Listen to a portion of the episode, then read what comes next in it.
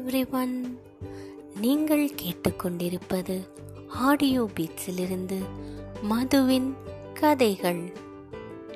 ஒரு செங்குத்தான மலை மேல ஒரு முனிவர் மூலிகை பறிச்சு வைத்தியம் பண்றதுக்காக பைகளெல்லாம் எடுத்துக்கிட்டு மேலே ஏறிக்கிட்டு இருந்தாராம்.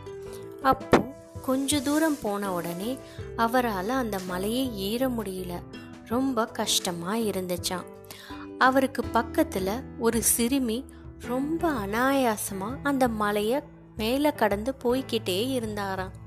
அப்போ அந்த முனிவர் கேட்டாரு பெண்ணே நீ எப்படி இவ்வளோ சீக்கிரம் மலை ஏறிக்கிட்டு இருக்க? உன் தம்பியை வேற சுமந்துக்கிட்டு எப்படி உன்னால மேலே போக முடியுது?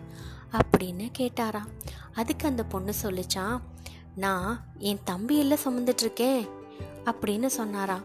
அப்பதான் முனிவருக்கு புரிஞ்சுதான் சுமைகளை சுமக்கிறது கஷ்டம் அன்பை சுமக்கிறது ரொம்ப ஈஸி அதனால் எப்பயுமே அன்புங்கிற மனசை சுமந்து எல்லா இடத்துலையும் இருந்தோன்னா நம்பிக்கையோடு வாழலாம்.